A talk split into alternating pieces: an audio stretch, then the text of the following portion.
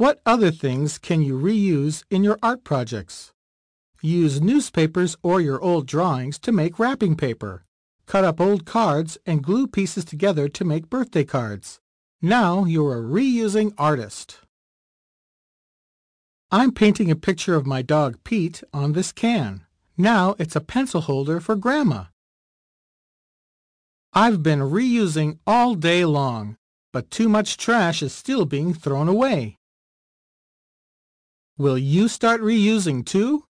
Then I can find another way to save the earth tomorrow.